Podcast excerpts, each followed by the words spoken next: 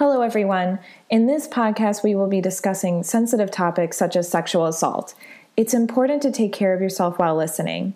Some suggestions are listening while you're in a healthy headspace or knowing who you can reach out to if you become upset.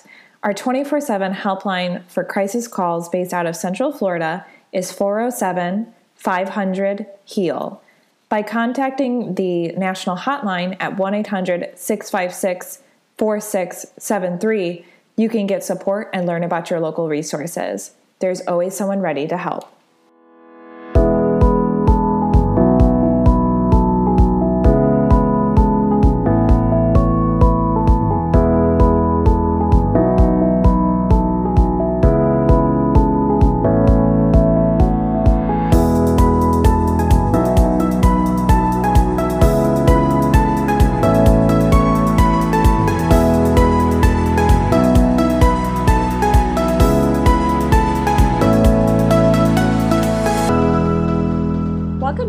Service Center podcast. Here we sit down with professionals that serve survivors and victims of trauma or those who've experienced violence and have conversations about social issues. This week, we are talking about Margaret's story. My name is Emily Mitchell. My pronouns are she, her, and I'm the education coordinator at the Victim Service Center of Central Florida. With me today, I have Margaret Hoelzer, Margaret uses she, her pronouns and is a double Olympian and three time Olympic medalist in swimming, as well as a former world record holder. At the 2008 Beijing Olympics, she was awarded silver medals in the 200 meter backstroke and the 400 meter medley relay.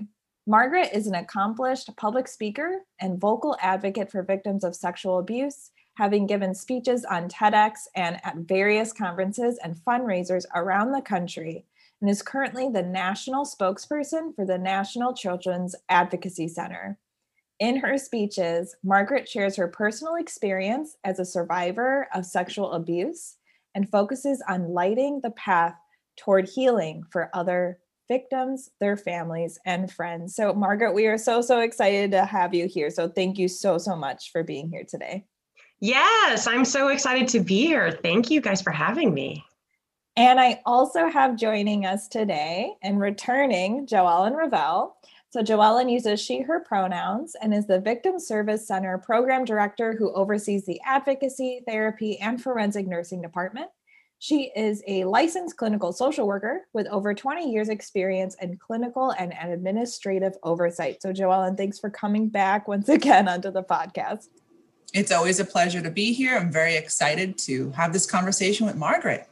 Yeah, me too. I'm super excited, Margaret. And just as a brief description of this podcast, this episode, April is Sexual Assault Awareness Month, which is a time to uplift and highlight this issue and talk about ways we can support survivors and help end sexual violence. So during this month, we will be releasing podcasts highlighting voices of survivors and their healing journeys as well as advocating for victims' rights and ways we can all do our part in preventing violence. So this week we are super honored to be hosting Olympic swimmer Margaret Hoelzer to chat mm-hmm. about her experience with childhood sexual abuse, the common effects childhood trauma and minimization can have on survivors, and ways we can help support survivors of childhood sexual abuse. So, with that, Joellen, I just wanted to start off with some um, just you know definitions like I normally do on my podcast, which is you know that umbrella of sexual violence. We talk a lot about that and the terms that fall under it. So could you talk a little bit about that umbrella and some of those terms like childhood sexual abuse, sexual assault, things like that? I definitely want to make sure that everyone who's listening realizes and understands that this is a sensitive topic and want to make sure anyone who's triggered gets their safe space for themselves. So, sexual assault covers, generally speaking, terms that are utilized for adult violence that is sexual in nature. And the term sexual abuse is generally when it involves a minor or child sexual abuse when it involves a minor. But I, I certainly want to have a good disclaimer to say, you know, we're not law enforcement. We are not the state attorney. We are a nonprofit and we serve victims. And so, for individuals who are listening in states outside of Florida, there may be different terms or definitions as it relates to abuse versus assault slash battery, rape. And we've talked about in past podcasts that, that not everybody uses the term rape or sees rape um, in the same manner. Many times victims don't because they think of rape as a very violent assault, and that's not necessarily the case. So I kind of want to put it out there. I think it's important for any listener to really get to know the laws and the rules about where they live or what jurisdiction they're in, in terms of understanding the layers of terminology, because there is a, a, wealth of different terminology when it comes to assault with a deadly weapon or assault involving, you know, a vulnerable adult, things of that nature. I really appreciate you breaking that down, Joelle. And you mentioned, you know, the VSC is a nonprofit, but we're also a certified rape crisis center. So I was hoping that you could also explain what a rape crisis center is and then what is a children's advocacy center. Excellent point. So, very important to understand and realize that in every community there should be, and if there's not, there should be efforts to work towards getting rape crisis centers and children's advocacy centers. So, Victim Service Center is a rape crisis center, and we are certified for Orange County, Osceola County, and Seminole County, Florida. And by virtue of us being certified, we are the single sole provider of rape crisis work in the county. But interestingly, and it's important to note that what we do in two of those counties is we start working with people at age 12 years old. But in the other county, it is not until 18 years old. So it's very much county specific in terms of age of starting. Um, most children's advocacy centers and, and what, what they are are they they are community based service centers that really wrap around professionals when it comes to a child victim and it's not just a child victim of sexual violence it could be of physical violence emotional abuse and they wrap themselves around in terms of professional support and services so that that individual child can heal and the perpetrator can be identified and prosecuted. But most of them serve 0 to 18 years old. In our county, they do serve up until 18 for some crimes, but when it comes to sexual violence, we get referred those individuals who are 12 and older because our agency performs forensic examinations following a sexual assault and so our nurses who are able to do that, sexual assault nurse examiners, are able to assist both adolescents and adults in getting that rape kit. Thank you, Joel. And yeah, I just, I always like to kind of start off my podcast with just kind of a framework for everyone to start off with as just kind of a foundation. But with that, I'd like to further more definitions as we go through this conversation. So, Margaret, I was hoping you could maybe define exactly what grooming is. And can you can grooming actually expand beyond affecting just the victim? Absolutely. Um, that's a great question. So, grooming is essentially the perpetrator getting to know the child.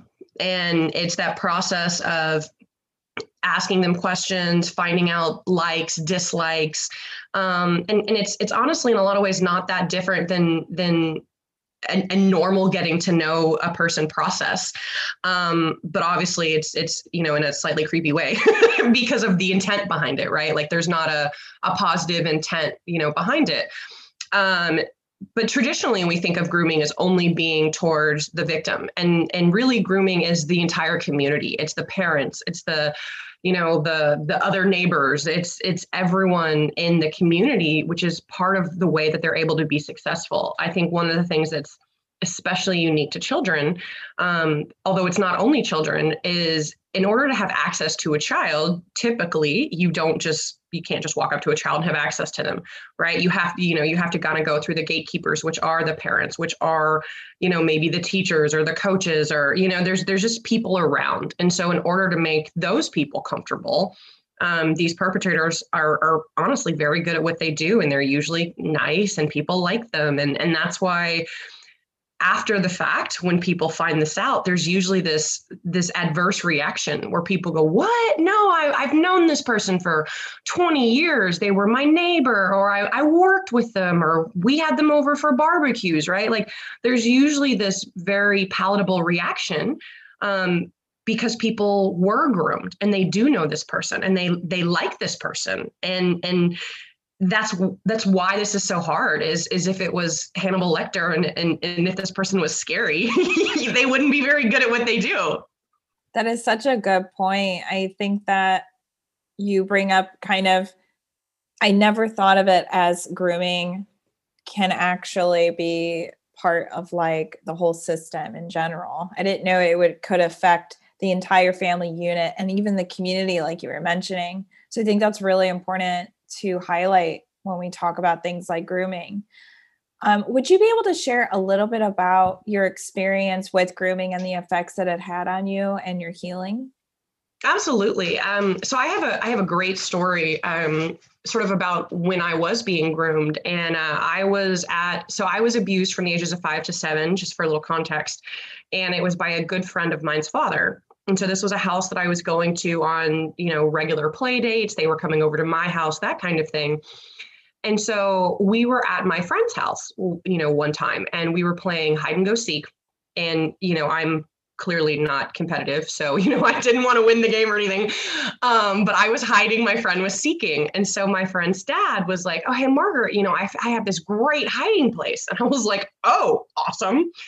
So he takes me, you know, around the corner of the house and he takes me to the crawl space of the house. And in addition to you know being in this hiding spot he's like oh you know i i found a frog earlier today i put it under here you know, because he knew that I liked frogs. I mean, I loved all animals, but you know, I you know anything I could catch in my yard, snakes, frogs, you know, you know, like I said, easy things to catch. Um, and, and this man knew that, and so him telling me that he had caught a frog like immediately caught my interest. So he's like, oh, you know, I put a frog under under here earlier, and so I'm like, oh, great. And so we go under the crawl space of the house, and I very happily went with him. In no way am I thinking that this door to this crawl space is relatively small. Only a small amount of light is going under the house. And it was a decently large house. So it went back quite a ways. You know, I'm not thinking like what's going to happen. You know, I mean, I might never have been, you know, seen again, right? I mean, I wasn't thinking any of that. And, and of course, you know, let's be honest, there was no frog, but if there had been a frog, I mean, the odds of finding a frog in a huge crawl space, what hours later, like that's going to happen. But as a little kid, I'm not thinking any of that. I'm just thinking I'm clearly going to win this game and I'm going to find this frog. And so that's all this man had to do was he had two interest points. He honestly only needed one but he had two things and in no way shape or form was i going kicking and screaming into this crawl space. I was like gladly like leading the way. In fact i think i went under there you know and then he followed me. He went behind me.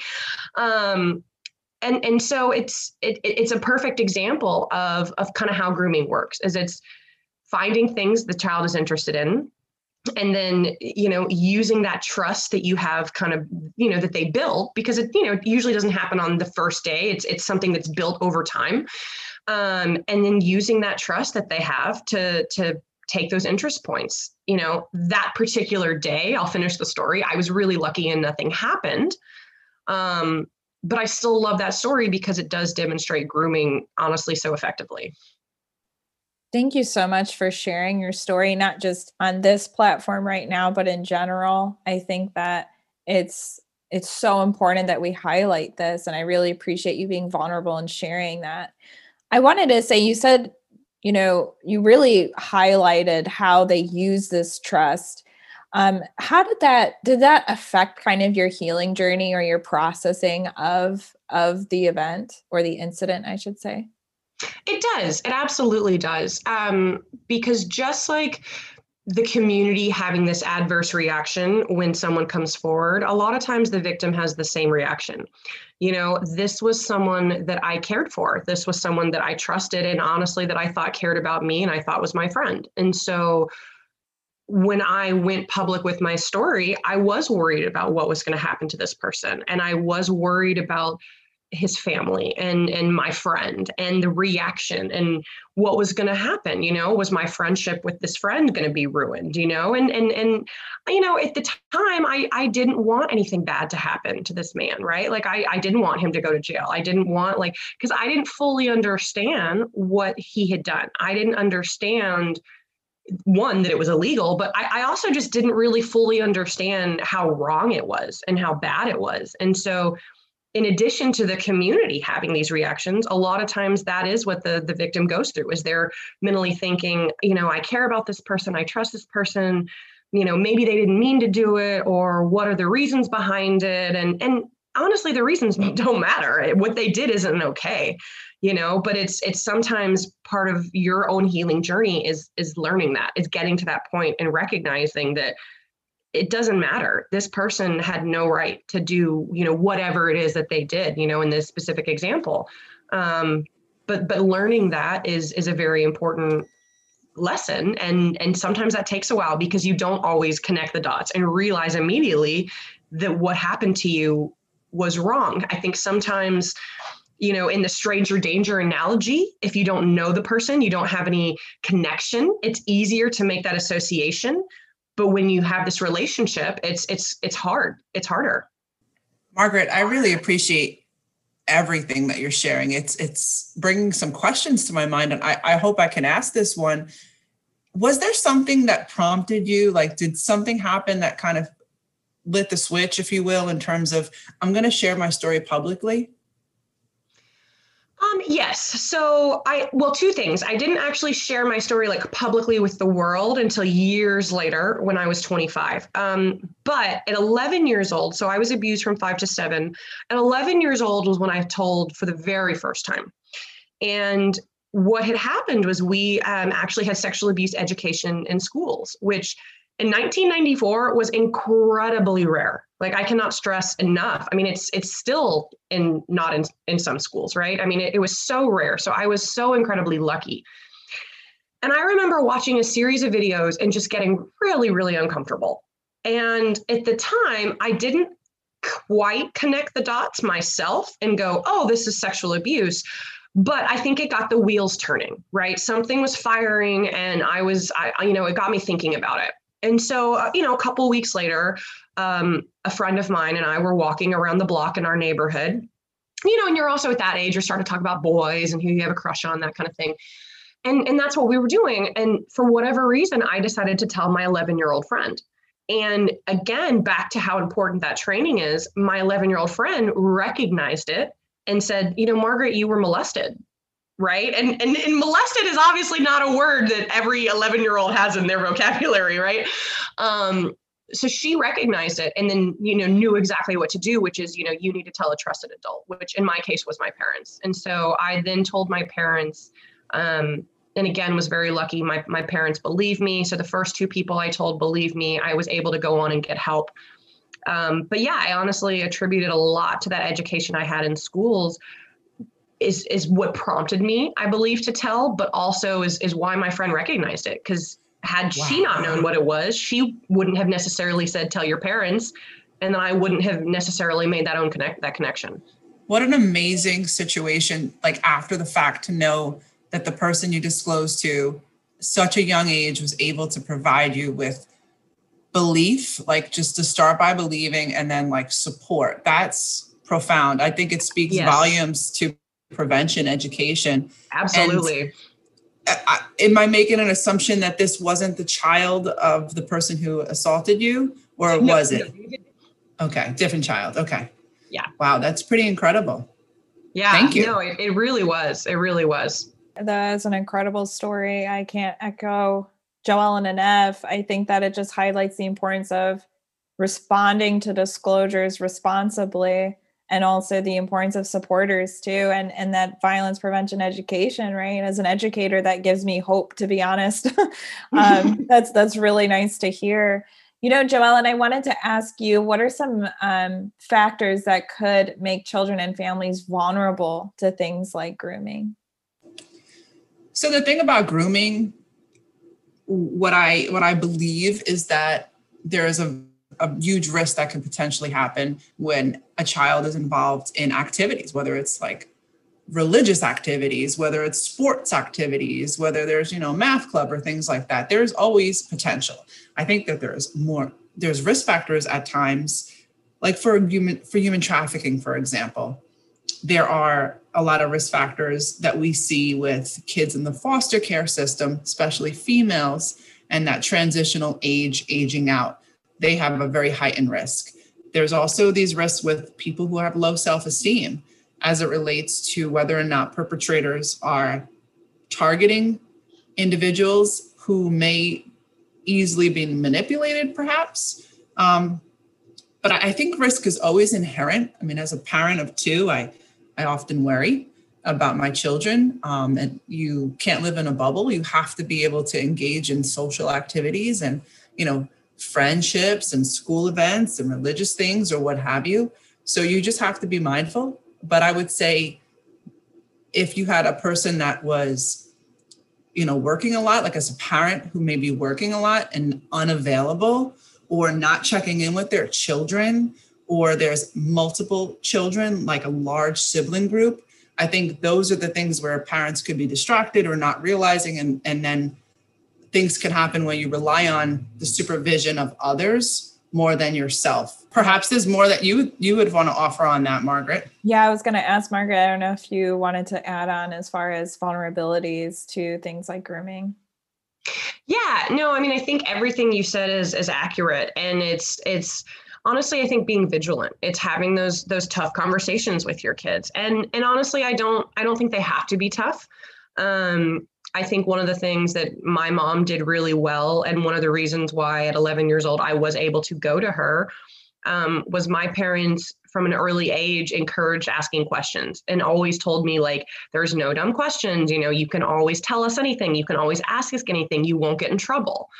And to that point i mean i came home from school one day and, and asked my mom what a condom was and i had absolutely no idea. I'd, I'd heard the, the word at school and didn't want to admit I didn't know what it was, you know, and, and for all I knew, I was asking, you know, what some kind of exotic fruit was, right? I didn't know what it was. And so instead of freaking out or getting mad or going, where did you hear this? Why are you asking this? You know, my mom very calmly answered it and she answered it with an age appropriate explanation.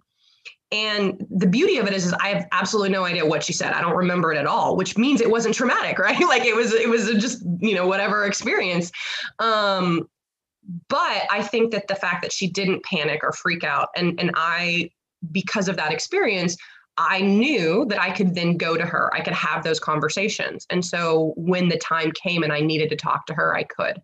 And so I think it's the same thing with learning body parts and and sexual abuse education is it's it's starting those conversations early and it can be as simple as you know you can always talk to me you can trust me um, you know I, I think one thing that's very important to tell kids is that there should never be secrets and maybe explaining the difference between like a surprise and a secret you know like you might have a you know a, a, surprise birthday party. So you know maybe we're planning a surprise birthday party for mom so we're not going to tell her for a few days but that doesn't mean we're not going to tell her ever right? So that being the difference of a surprise versus explaining a secret where you maybe don't tell the person ever. And so i think explaining that difference and saying you know there's nothing that you can't you know tell you know your parents or or your trusted adults you know in your life um, so that kids do know that. So then you know when they do go to soccer practice or you know sleepovers that they have some of those red flags and they have those experiences where they go oh huh this seems weird. Maybe i should ask the question or i should tell mom and dad. And then mom and dad need to follow up with that. You know hey you know at this sleepover did anything you know happen that made you uncomfortable? Or you know what i mean? Just asking those questions. And again it, it just goes back to what joellen said about being engaged absolutely. I, I can say you're 100% spot on. I think the fact that you and your parents had a rapport speaks volume because if it was completely a new thing that you were asking and the response was so um, shocked, then it would show, okay, I can't ask questions again in the future. And exactly. so that's problematic. And so I love that it was a safe opportunity and it was an opportunity for your mom and you to kind of talk. It wasn't that significant, but it was significant enough that you actually remember it now. So it was right. positive. Exactly. Mm-hmm. I remember asking it, but I don't remember, like I said, her response. And and to your point, I mean, kids kids will test the waters, right? They'll drop little hints because they want to know how the adult is going to react. You know, it might be in the moment that they're trying to disclose, or it might just be that they're thinking about it. And so you know they could have used the condom scenario as a testing. I wasn't testing in that situation. I just truly didn't know what it was. But the point is is is kids will do those things and then they will remember it. Whether it's a test whether it's not a test they'll file that away and then go huh okay this was the adverse reaction. Can't talk to that person. They're not going to be able to handle it well you know and so they kind of make a mental note of oh, these are the people i can talk to and these are the people i can't and then that absolutely affects you know what they will and won't talk about in the future. Yeah I, I think that the reaction that your parents had was so perfect because a lot of times you know i think another thing that can keep people vulnerable to things like grooming is like this thing about shame right? Um and if there's shame talking about sexual things, then that'll be another tool that predators can use as far as not like using shame to silence victims and things like that. So so I love that it was just a no big deal qu- question and then mm-hmm. with that it just kind of opened the the door for future conversations. So Absolutely. I love that. I Absolutely. love that. Um, I wanted to shift the the conversation just a little bit here. I know that a lot of our clients at the VSC are adult survivors of childhood sexual abuse. So, Joellen, with that, what are some common reactions that you would like to highlight? Definitely want to make sure to say that these are common reactions. They are not everyone's reactions. This is not a laundry list of, you know, my story is worse than your story and these are, you know, the symptoms I'm feeling. This is just informational purposes. So, many individuals who have been assaulted, abused as a child um, do suffer flashbacks where they think about the episode, maybe in limited detail. Maybe it happens once every 10 years, but occasionally that might happen. Sometimes people experience flashback, flashbacks, excuse me, much more frequently. Um, depression is very common in terms of individuals who experience experience childhood sexual abuse. Um, some individuals have extreme reactions and they have post-traumatic stress disorder and they have a very difficult time in new situations as it relates to that. You know, there could be some physical things like sexually transmitted infections that could have happened as a result of the abuse and that it's kind of lingering in adulthood. But you know, unfortunately, other consequences are self harm, whether that's self harm through cutting, self harm through, you know, eating habits, purging, things of that nature, um, sleep disturbances, panic attacks. So unfortunately, it's it's some negative consequences because they were a victim of something that an adult or another individual did to them, and it has deep rooted and long standing implications, unfortunately. Thank you, John. And and the reason I ask that is because I hear a lot from survivors that they're they're feeling as though they might not be reacting quote unquote correctly to trauma. And I just want to highlight that it's very normal responses to things like trauma. It's it's also like you said, it's not a laundry list, and also no one's going to feel all of these things. But I just like to normalize the common reactions that what you are feeling is absolutely normal and how you're responding is normal too. And with that, Margaret, I, I was wondering, uh, would you be willing to share some of the reactions that you felt yourself to to your um, incident? Yeah. Um, so I would say I actually was a little bit the opposite of some of those reactions. And it's been interesting. Um, as I've been a speaker through the years, I've I've learned that more and more people actually have responded the way that I did as well. Um, but I don't think it's talked about very often, and and it may not even be studied just because honestly, I don't even know how you would. It'd be difficult to track. Um, but I think a lot of people. So basically, what I did was I didn't feel good about myself, and I I, I had that low self esteem. Um, so as an athlete, I felt like I was constantly throwing accomplishments into like this pit of despair, so to speak.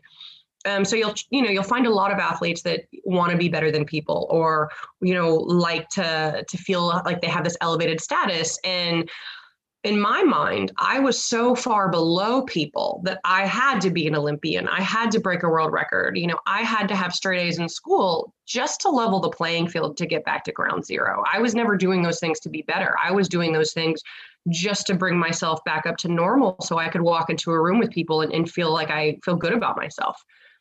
And so I, I think sometimes it's it's hard to, like I said, measure because when you have the kid who's really successful, you know we don't sit there and look at them and point fingers and go well what's wrong with that kid? you know?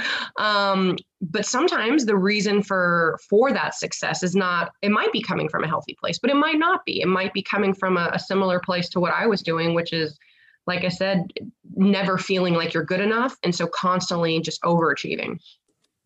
Such an interesting point and and i think it's very important for people to realize the majority of people who come to agencies like ours for service, they do it because they're feeling the sense of depression and they're or they're encouraged by a loved one, a partner, a parent, um, because of some of these symptoms that are long lasting and lingering. And it's very rare to have anyone walk in the doors and somebody say, Well, I'm a high achiever, so I clearly need a healing.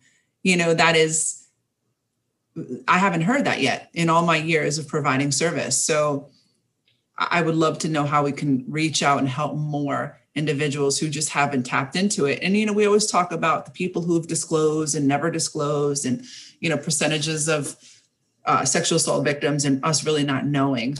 So it's fascinating to think about who's out there who's living a successful in quotes life, but maybe is really, really just adapting or adjusting to their past? I would say absolutely. And and i honestly don't know what the the right answer is in terms of tracking it. Um, but i think again just that talking about it and that educational piece and the more that you talk about it um, like i said it, it's something that i've started talking about. And every time i talk about it i there's usually at least one person in the audience that will be like oh my gosh i didn't realize that's what i was doing. Like I went to grad school or I was the first person in my family to go to college or you know I've had people tell me things like that and they're like I had no idea.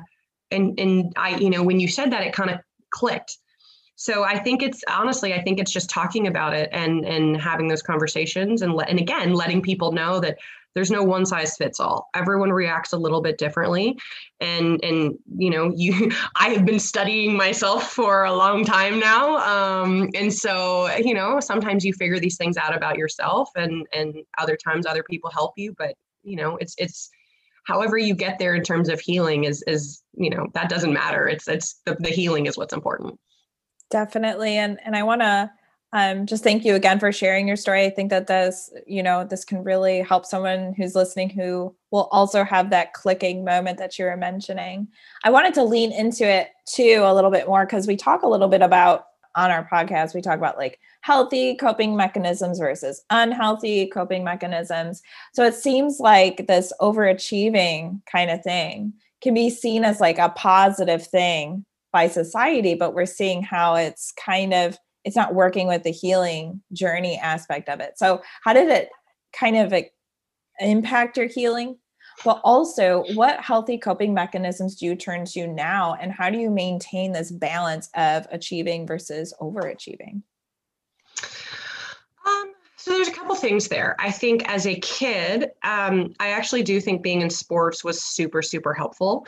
Um, I think because I had a natural outlet, honestly, for my energy, um, that's part of the reason why I didn't turn to drugs and alcohol and, and, and some of the more traditional things that people do. And you know, I think when you go through abuse, you you have so many emotions and you kind of don't know what to do with those emotions, right? And that manifests itself in this weird energy.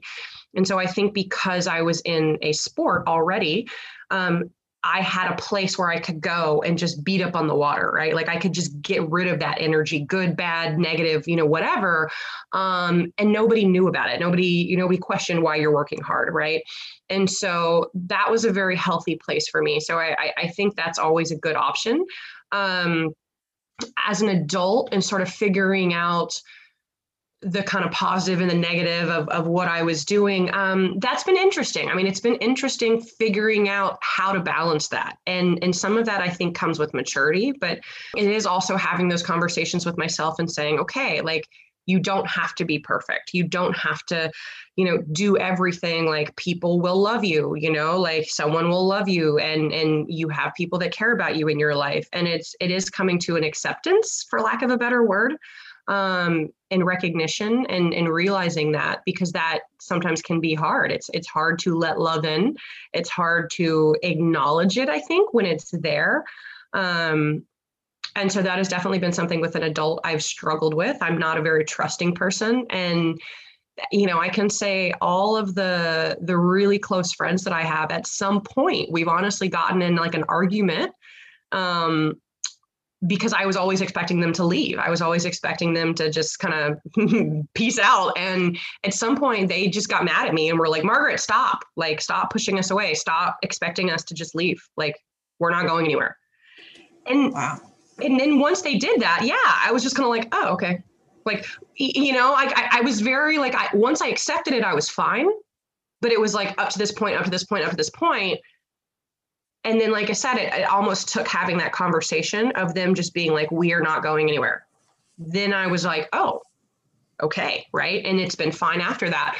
Um but I've almost, uh, you know, unfortunately, I've almost had to go through that experience with with everyone that I'm really close to in my life, because again, it's not trusting, but I think it also goes back to I I do struggle with the belief that someone can love me or the belief that someone, you know, and that goes back to like those want that wanting to be perfect thing. So it's it's definitely an ongoing thing that I'm still working on. And have I gotten better? Yes. Am I am I perfect? Am I still working? You know, am I done? No, I'm still working on it.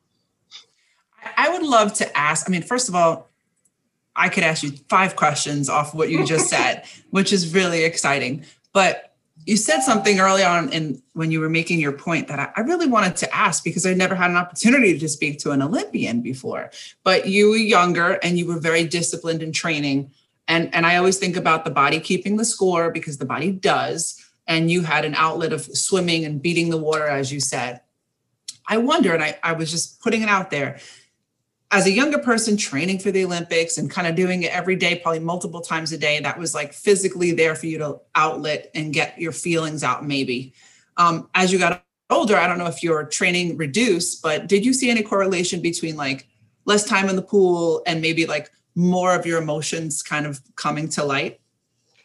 Yes, absolutely. Um, so, one of the things that was interesting was when I was 11, I went to counseling, and my counselor actually told my parents, you know, that when Margaret's an adult, um, she'll probably need to go back to counseling. And that counselor was 100% right. And I mean, there were several things there. I mean, some of that was was becoming sexually active, dating, and and figuring out all of that. Um, but also, it had a lot to do with kind of what you're saying and starting to think about those things, which again correlated a lot with as you start dating, you start thinking about this trauma you experienced and can sex be healthy? How do I do this in a healthy way and not be afraid? How do I have a relationship? How do I trust someone? So it brings up a lot of issues that make you go back and think about your trauma. And that absolutely, I would say, expressed itself in the pool. And interestingly enough, um, when I did eventually go public with my story in 2008, um, it was really hard for me to, to I, I only swam for about two more years after that. But it was really difficult for me to continue training after that because I think up until the point I had gone public, I, I always just had this like wall this kind of exterior that I just know I never let anyone penetrate. Like no one could get over it. And all of a sudden, when I let that wall down, it was like the floodgates opened. And you know, try as I might, I I couldn't get them back up again. And and it was healthy to not get them back up again. But what I found, and I didn't know this was going to happen, was I also, for lack of a better way of saying it, I I didn't feel like I was as tough in practice before where I could put my head down and just grind it out and and and do these just really difficult sets and and just push my way through it. I really struggled doing that after I had gone public with my story. And and to me, I think I attribute that a lot with because I was being I was in a healthy place. You know, um I was transitioning and I was getting ready, I think, for the next step. But it, it did attribute, I think, to having that wall kind of come down um, and emotionally being more vulnerable. But it, like I said, it, it, it made training more difficult, if that makes sense. It, it's really great to hear all the points that you brought up because it's just an interesting thing. You actually really had to move from physical acceptance and coping to dealing with the emotions and that is not easy and i appreciate that you mentioned that you were in counseling as a child and as an adult and i think it's important to say here you know just going to counseling one time and saying i've done counseling that's great. I'm glad people are going for anyone listening but understand you need like a booster shot sometimes. Mm-hmm. Things will happen in life that you need to kind of realize ooh i need a professional to guide me through this because venting to my friends and by the way venting and and could be an unhealthy coping mechanism. It could just be a repeated cycle of venting out the bad issues so finding a professional to process those feelings behaviors emotions is super important so thanks for bringing up so many great points and you're doing a great job so whatever you've done and whatever kind of path that you took i can tell you you're still successful and i know you're competitive and you're winning well, thank you. Thank you. I appreciate that. Mm-hmm. I love that. And I just want to highlight kind of what you said, Joellen, about, you know, we always say that healing isn't linear. And I think that it shows a lot that, you know, healing journeys look different for everyone, but also I think that it it's it's a really awesome sign to know that you do need that booster shot, like you were mentioning, Joellen, like knowing yourself being like, hey, this thing is making me overwhelmed I'm feeling, um, you know, some past experience are coming up. I need to talk to someone about this. I think that's a that's a really powerful um, and a uh, empowering thing to have in your back pocket, knowing yourself that way. Um, you mentioned, and and again, I just want to thank you for all that you do for you know survivors of sexual violence by sharing your story and being on this platform. Um, you know, you mentioned that you went public with your story in 2008. So I I'd like to talk a little bit about that. Could you speak a bit about what it was like coming forward and sharing your story publicly and you know what made you feel ready to do so and was it healing at all? Yes. Um, so it was interesting. I have known since I was 11 years old that I wanted to be involved in some capacity in the, the sexual abuse prevention education world. And I, I didn't know what path that would take. I didn't know what that would mean. Um, I was a psychology major in school, criminology minor. Um, so I, you know, I definitely knew I was interested. I, I learned very quickly that I would not be a good psychologist. So I didn't go that route. Um, but I always knew I wanted to be involved. And, and somewhere in my early 20s, I thought, okay, you know, I could tell my story publicly and that could be something. And I made my first Olympic team at 21 years old in 2004 and thought about going public then and was absolutely horrified by the whole idea. Was not ready in any way shape or form. And so just totally was like nope, not nope, not doing it. Um, and there were a couple of reasons for that. One, I just wasn't ready. Two, in my mind, in order to be a success story, you have to be successful. And in my mind, I went to the Olympics and I got fifth place. And so I was not successful. And so I didn't feel at that time that I could tell my story because I didn't have, again, this goes back to that overachieving. I didn't have the merits that I needed to have in my mind to successfully tell my story and have anyone care about it. And so four years later, you know, 2008 rolls around and, and a series of things happened. I think one, I was more mature at 25 um, and I was in a healthier place. I had started counseling again when I was an adult at 23 was when I went back to counseling. So at that point, I had been in counseling for two years. And I think that had a lot to do with why I was in a healthier place. And, you know, a couple things happened. One, because um, I actually decided I was going to go public with my story before the Olympic Games, but I, I didn't want to do it. I didn't want to go public before the games and then have all the media and all the attention on me because I just didn't want the attention. Um, but I made the decision to do it before the games. Um, and then part of that decision was okay, you know, it's in my mind, I had always thought that, okay, I'm going to tell this story, you know, when I'm married, 2.5 kids, white picket fence, you know, and it's going to be great. and then I think I just like grew up and realized like that's never to happen. Like nobody wakes up one morning and just like wants to talk about sexual abuse, right? Like that's, I could be 90 years old and not want to do this. And so I think once I recognized that, I was like, okay, well, if it's to be terrible, I might as well just do it and get it over with and so that was a big step i think was just recognizing that there there was no reason to not do it now because it was going to feel the same it was going to be hard it was going to be scary um, no matter when i did it and so that was one rec- you know recognition that I had.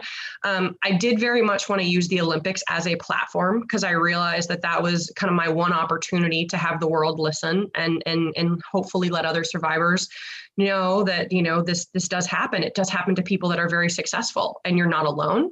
So that was very important to me.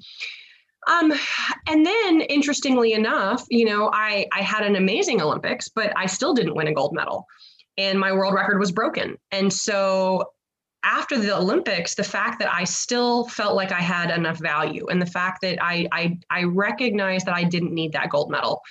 Um, I think that was a really big step for me personally because in my mind that was sort of always the end all. That was the the big goal was having this gold medal, and that's when I can do it.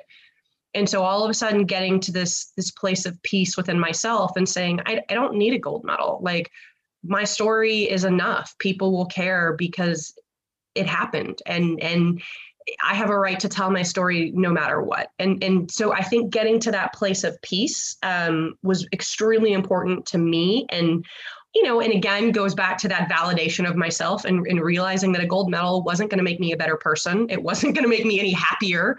You know, um, yeah, it would be great to have one, but it it it it doesn't change who I am as a person. Um, and so a lot of that I think was just that personal growth of me recognizing that what I had accomplished was was pretty significant um, and being proud of myself, which was hard. That sounds crazy, I know, but um, it, I had a really hard time being proud of myself because I was always looking forward to the next thing. I was never looking back or patting myself on the back. It's like I was just looking, I would do one accomplishment and then I would look forward immediately. What's the next thing? What's the next goal? What's the next goal?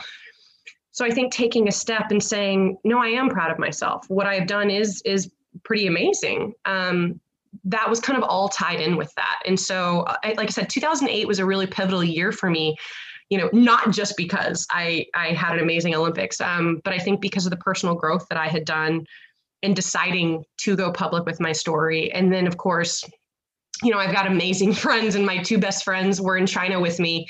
And um, these are my two childhood best friends. And they, of course, had known, I had told them when I was in high school. And so we went to the Great Wall of China one day. And, and literally, I said, Hey, you know, I'm, I'm thinking about doing this. And of course, you know, both of them were so supportive, you know, because they were my sounding board of, Is this a good idea? Should I not do this? What do you think about, you know what I mean? And so, you know, you, you always got to run everything by your friends, right? And so that was kind of, me getting that last final, you know, okay, if you will. Um, and then I, when I went back to the States, did it. Wow. That's pretty impressive. It's like monumental. And I think it's important. I think it's important to recognize, like, probably in the moment, you knew a lot was happening with the Olympics, and that was, you know, a lot to be proud of. But the fact that you're reflecting now on how proud of yourself you are in terms of making some decisions, I think that is powerful because not everybody gets to go to the Olympics, but many people get to kind of come out and share, disclose, get therapy, get healing. And sometimes that's just the first step is being able to acknowledge and say, I'm going to do this. I'm going to take time for me and I'm going to walk forward and move forward from this. I would agree with that. And and I think honestly, I think a lot of survivors have a hard time regardless of what the accomplishment is I think they have a hard time sometimes acknowledging that and giving themselves credit, right? Maybe you know maybe it's it's going on a date. I'll be honest. I mean i think dating is one of the absolute hardest most terrifying things in the world. And so just going on a date for me that's always something that i have to pat myself on the back for because it's something i am terrified of doing. I hate doing it. You know i would rather sit at home with my cat every night of the week and so it you know it it's it doesn't have to be this this grand thing like the olympics. It can just be something small but that's challenging for you. And i think again it's it, it's easy to go well yeah dating's easy for everybody else. Like you know gosh margaret like you shouldn't be so proud of yourself because you did this thing that's so easy for everyone. But it's not easy for me. And so learning to pat myself on the back when appropriate and know that my goals are not always the same as everybody else. My progression is not always the same as everybody else. And you know to like i said take my own time. In in in, in swimming we say stay in our own lane you know? Um, but it's it's a lot easier said than done. It's really hard to do when you see other people around you you know? And especially with social media these days everybody makes everything look so perfect and so easy. Mm-hmm you know, all I have to do is go pic- post a picture of me on this date smiling, and everyone's like, oh, she had a great time. And yet inside, I'm like terrified and wanting to like run for the hills, you know? And so it's it's it's sometimes hard to stay in your own lane and, and in your head and realize that, you know, you are doing fine and just pat yourself on the back when you you reach your own goals. I think that's a really good point in terms of the idea of, you know, maybe you don't have anxiety about being in the Olympics, but you're having some feelings or resistance about dating, like some worry. And I, I think that perspective or the optics on that are interesting because you're you're saying something that many people probably fear and feel is like it's a risk to go out there and meet some other individual. I don't know who they are. Are they going to reject me? This, that, and the other. When really with the Olympics, it was like you. It was you against your time, you know, your personal mm-hmm. best. So now you're kind of this dating thing is like you're putting yourself out there in a different way. So it's fascinating. Absolutely. Absolutely. Yeah.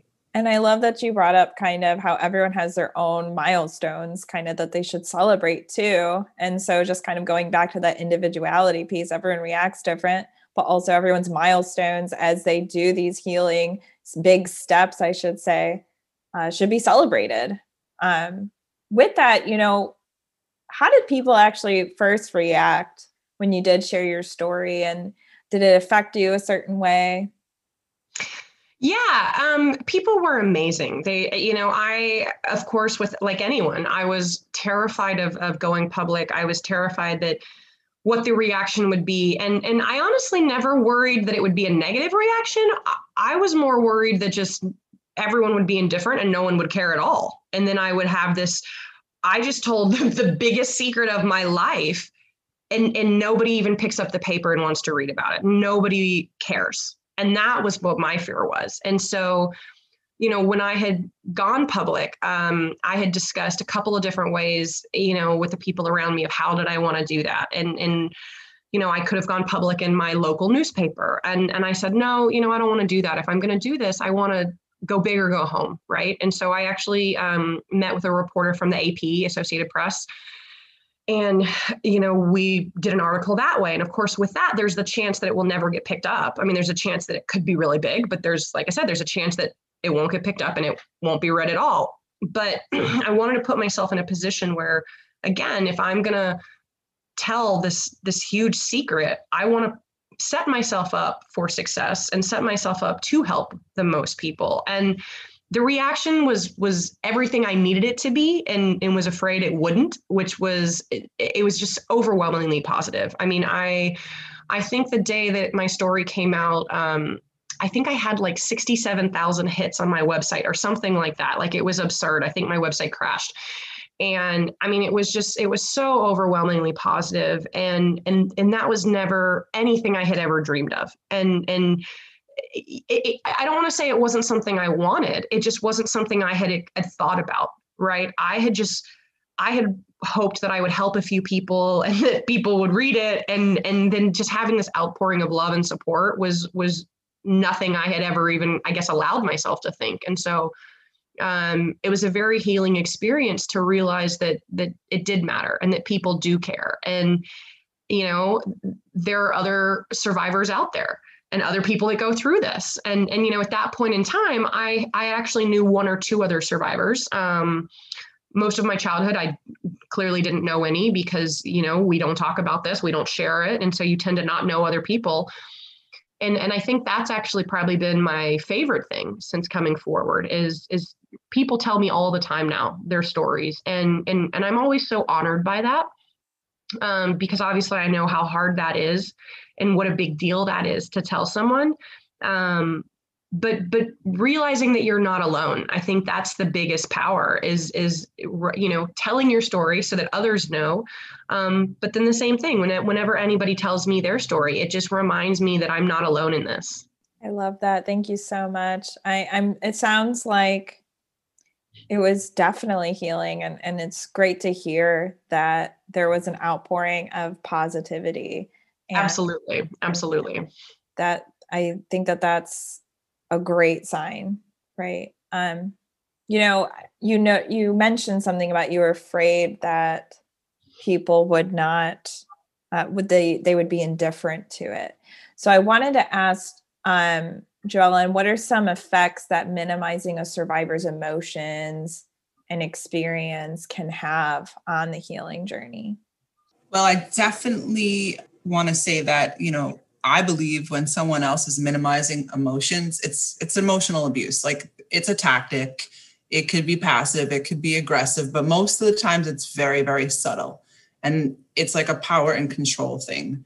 Um, so, like in an abusive relationship, minimizing happens. But now, if you look in terms of the support or minimizing the support that people receive, you know that happens often. We we work with not just the primary victims of sexual violence but also their family members. And through that process we do hear and see firsthand some of the subtle ways that individuals are indicating like maybe this wasn't as severe maybe this wasn't as difficult. And, and i believe that that's a person's defense defense mechanism. They're they're kind of rationalizing an event and putting up these protective factors in their mind of why this couldn't have happened or what what created what were the signs symptoms and what the flow chart of how this happened in order to kind of like personally or emotionally defend themselves.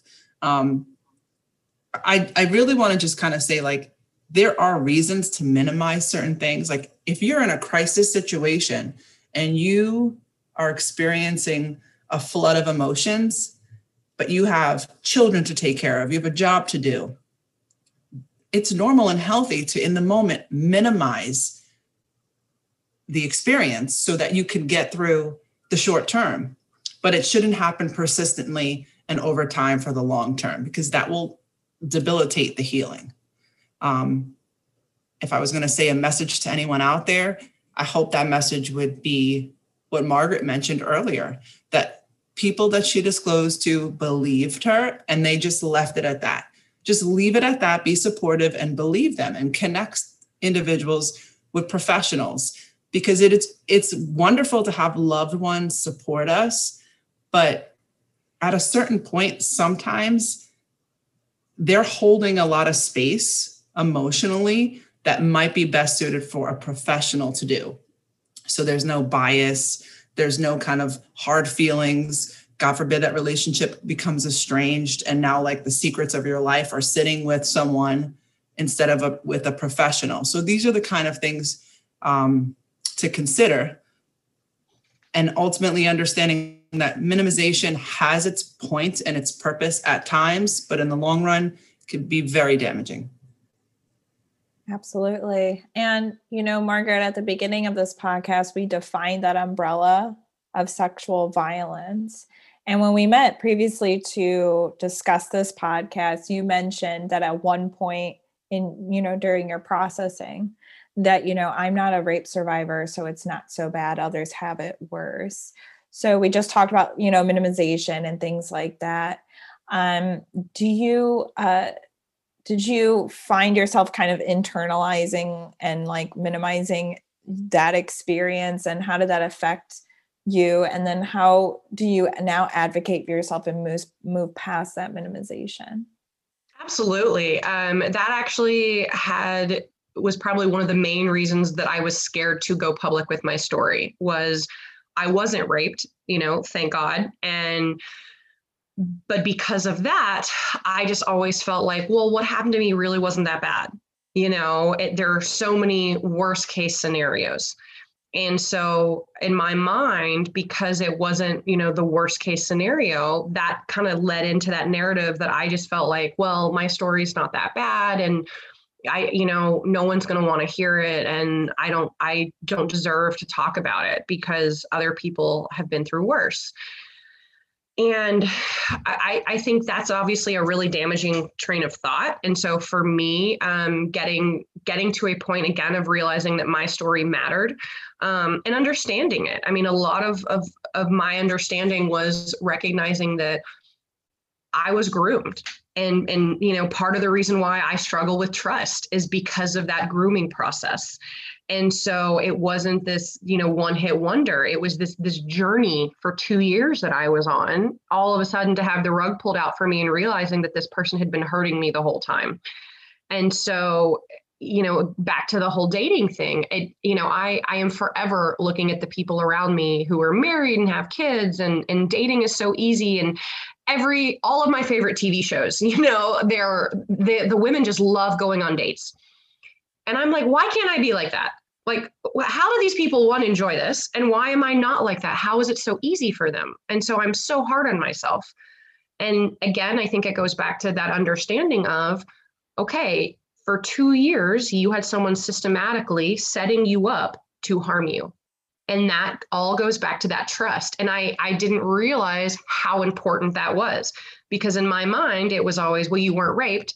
So dating, sex, it shouldn't be a big deal right? Like, yeah, what happened to you maybe wasn't the greatest, but like it again, it wasn't worst case scenario. And so I think understanding your own trauma and and kind of sitting down with it, taking it to lunch, so to speak, um, and recognizing the effects right and i think the the time frame for me the grooming process for me that has had a lot of of you know effects on my adult relationships and my own healing and again, once I've kind of figured that out, it's like I've given myself permission to say, okay, like, you know, one, I'm allowed to talk about my story, but two, I, am allowed to to heal in my own time, and and you know, it, nothing is too small. I mean, none of this is okay. None of it's okay. Absolutely. Yeah. And I want I wanted to just say, like, there's always going to be someone who has it worse in life. There's always going to be these tragic stories, whether we hear about them or not, but we're still dealing with what we're dealing with. It's still a journey, like accepting the, your story is your story. And I really just wanted to say that, like, we're not here to find the the person that has had the worst victimization and they get a trophy. Like that's not how There's life no works. no, no, not at all. It, it, just because like you might not be the highest point on the totem pole doesn't mean that you're not entitled to share and then receive care because of your your trauma. So and I want to make sure the audience realizes and understands that. It's super important. Absolutely. Well, and, and another thing that I think people uh, on that same line of thought, another thing that a friend of mine and I were talking about actually um, in the last several months was the almost the almost happening. And and that can be traumatic. I think again this goes back to the conversation of me feeling like oh i wasn't raped. The end result wasn't as bad as it could be. We always look at everything was well what happened? What was the result? Right? But that's not necessarily what's damaging. I mean it can be. But a lot of times what's damaging is the lead up right? In my case the lead up was the grooming. That's what caused the damage.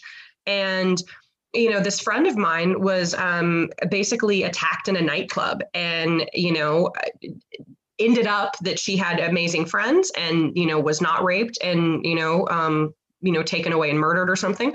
Um, so the end result ended up being a good one. Um, but that didn't mean that she didn't suffer effects. That didn't mean that she didn't, every time she went to a nightclub, um, worry that someone was going to roofie her drink or worry that she was going to be attacked or worry that why is this guy talking to me or hitting on me or what's his end goal? You know what i mean? Like the the end result not happening didn't change the fact that she was victimized and that she had this adverse experience and that has stayed with her. And you know, was like I said, it was this really fascinating conversation we had about that. And again, it goes back to that minimization of what other people do um, but also we ourselves do and and just think again Absolutely. well you know, again if it didn't happen the way in our mind we think it should have um, we don't always count it when we should be. And those emotional scars they can be vi- more visible than even a physical scar or you know. Absolutely. The the attempted sexual assault is sexual assault. Yes. I mean it's taking away something the person has and should be cherished and protected and there should be consent and that's been violated. That violation in itself is enough. Absolutely. That trust is gone. The ability to to go into a place sort of freely is is taken away from you. Definitely. You know when we would you know during covid we haven't been able to go out and do a lot of outreach events but when we would there'd be a lot of people coming to the table and saying hey you know you you help people of you know who have gone through trauma is this trauma? And they'll always ask and i always say you know you define what you know we don't define trauma for you it's your story right? And so i really appreciate this conversation that we're having and i hope that whoever's listening who might be minimizing their feelings or minimizing their or comparing their you know stories with others it's like your story is your story and i appreciate you saying that you own your story margaret um, kind of jumping ahead here, what speaking of that story, Margaret, what is something that you want people to take away from it? Um, I think for me, the biggest thing is at the end of the day, you know, this is something awful, right? It's something terrible, but it's it's not the end of the world. There's always a light at the end of the tunnel. There's always hope at the end of the tunnel. And, you know, sexual assault, sexual abuse, it is a road bump, a significantly large road bump, if you will. It might be several road bumps, but that's all it is. It's a road bump. And it's, I think it's easy to get caught up in the moment, especially when you're going through it. Um, and, and honestly, even sometimes when you first start he, like counseling, because when you first start counseling it could be years later but you're it's like cutting a wound open right? You're reopening that wound and it feels fresh. It feels like it's happening again. And you know it it, it is, is a, it's uncomfortable. It's not a pleasant feeling um, because we typically don't tend to think about it because why would we want to you know? Um, but I think it's it's just knowing that you know whatever a person's goals are, and again, those goals are going to be defined differently per person. Whether it is the Olympics, whether it is just being in a happy relationship or dating, um, those goals really are possible and they can be achieved. They take a little work. You know, it doesn't necessarily happen overnight. Um, but it's you know it's possible and I, I think just kind of a message of hope is is my biggest thing is that you know people are pretty amazing in the things that we can go through um, and the things that we can survive. And, um, you know, I think one of the things that I have learned from this is honestly how strong that I am. And that was actually something that I I started doing as an athlete, and I I didn't know I was doing it. Um, but I would start looking around at my competitors, and in my mind, I would play these these games where I would just think, well, you know, what have they survived? What have they lived through? You know i've i've actually been through something and, and i didn't know what they had been through. I didn't you know I, I they might have been through the same thing i'd been through. Um but in my mind i would start playing these games actually as far back i think as my late teens you know and and once i recognized i was doing that i realized you know that's a really powerful tool. Um kind of tapping into this and realizing that I, you know, I am a survivor, and I think that that talks about that goes into that transition from the word victim to survivor. Um, I intentionally use both words because I think it's important of to take back that word victim. A lot of people associate it very negatively. Um, but I really do think that it's a transition. You know, someone is victimized. It's not something that they asked to have happen. You know, it's something that happens to them that was not their choice and then becoming a survivor that is your choice. And i think that's something you individually have to choose. Someone else can't choose that for you. And it's an ongoing process. It's not something that happens overnight. You know that's something i choose every day and it's harder some days than others. You know some days it's a little bit easier. Um you know but it's it's something that i choose and it's something i'm constantly working towards. And i think just by by definition of working towards it and trying to heal and trying to get better that to me is is what becoming a survivor is is it's taking back control of your life in, in whatever way that that is. But I, I very much believe that that's possible. And and again that doesn't mean that you're never going to have flashbacks. It doesn't mean you're not going to have triggers. It doesn't mean you're not going to have bad days right? You're human. But it's that process of working towards the future. And and again i really do believe that you know all positive things are are possible. You are absolutely incredible margaret. Like like i'm i'm like my there's so many chills happening right now. Um i just heard so much in that like empowerment and and that agency and the owning of the word survivor. And also i want to highlight you know taking back the word victim too. Um absolutely incredible. You know i think that's a wonderful place to sign off. But before I do, I just wanted to know if there's anything else you'd like to add that we may not have addressed, and if there's anything you would like to say to survivors out there, maybe particularly to athletes or, or sexual abuse survivors.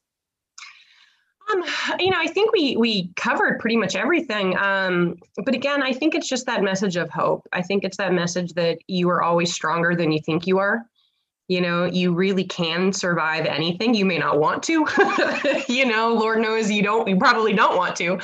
Um but i think it's just knowing that you are always stronger than you think you are and you can survive anything. And again you don't have to do it alone. I think that's very important is that there are so many people that care and that want to help and you know i i absolutely wish that everyone out there would be as lucky as i was and have the first two people they tell believe them. Unfortunately that is not the case. Uh, statistically that is very rare. Um, but i think just knowing that there are people out there you know if you have to tell 85 people tell 85 people right? Like someone will believe you so it's it, like I said, I wish that everybody was as lucky as I was and would find it on the first try. Um, but if you don't find it on the first try, don't give up. Just keep trying because, like I said, there are people that care and, and that will help. And you know, you you can go on and, and have a happy life. I love that. I think that's a wonderful place to sign off. Um, and I'd like to thank the listener for listening to the Victim Service Center podcast. The VSC is a nonprofit organization that provides free confidential counseling services for victims of any kind of trauma in Central Florida. To learn more about our services, please visit victimservicecenter.org. And to everyone listening, healing is not linear and you are not alone. And thank you so, so much, Joellen, and so, so, so much, Margaret, for joining us today. Absolutely. Thank you. Thank you, Margaret.